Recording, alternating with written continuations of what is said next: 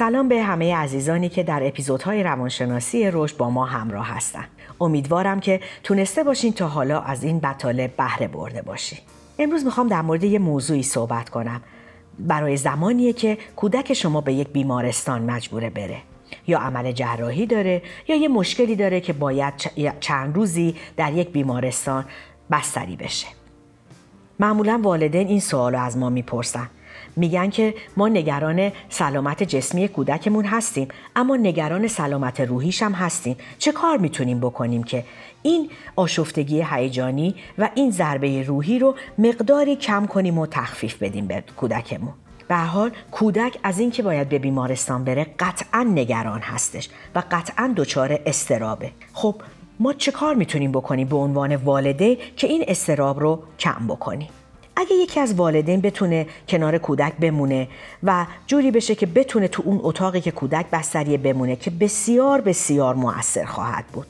اگر که خب والدین نتونن تمام وقتشون رو کنار طفل بمونن بهتره که کمک بخوان از فامیلا مادر بزرگ پدر بزرگ ها خواهرها برادرها و یا اطرافیانی که بهشون اعتماد دارن و باهاشون دوست و صمیمی هستن که بخوان در بعضی از اوقات کنار کودکشون حضور داشته باشن.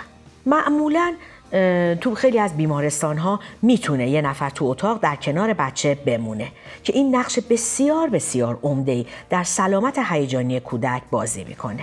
به حال خودتون می‌دونید رفتن به بیمارستان به اندازه کافی ترسناک هست. حتی آرومترین بچه، سازگارترین بچه باز هم ممکنه نتونه این موضوع رو تحمل بکنه و حتی ممکنه که شما نشانه های استراب جدایی هم در کودکتون ببینی. حالا اگر کودک مقدار زیادی اونجا تنها بمونه. به آرامی نشانه های استراب جدایی پس از چند روز اقامت تو بیمارستان در کودکتون دیده میشه. خب علاوه بر اون کودکان میترسن درد بکشن میترسن رها بشن میترسن از اتاق عمل. اینا همه عکس های طبیعیه برای کودک. و ما نباید به کودکمون با جملات مثل اینکه نه چیزی نیست. حالا به این سادگی ها شما نباید بترسی. نباید به این صورت صحبت کنی. بلکه باید به حرفاش گوش بدیم و بهش دلداری بدیم توجه بکنیم بهش. حمایتش بکنیم و صحبتاش رو بشنویم. همه اینها آروم آروم باعث میشه که ترس کودک هم کاهش پیدا کنه. و همه اینا باعث میشه که این دوره بستری شدن در بیمارستان راحتتر برای کودک ما طی بشه. ولی به هر حال مقداری ترس در کودک ما وجود داره که ما باز هم میگم می‌تونیم با دلداری توجه و حمایت این ترس رو کاهش بدیم. خب از اینکه وقتتون رو گذاشتین و به این صحبت ها گوش دادین ازتون ممنونم. خوشحال میشم که نظراتتون انتقادات و پیشنهاداتتون رو برای ما بنویسید. متشکرم.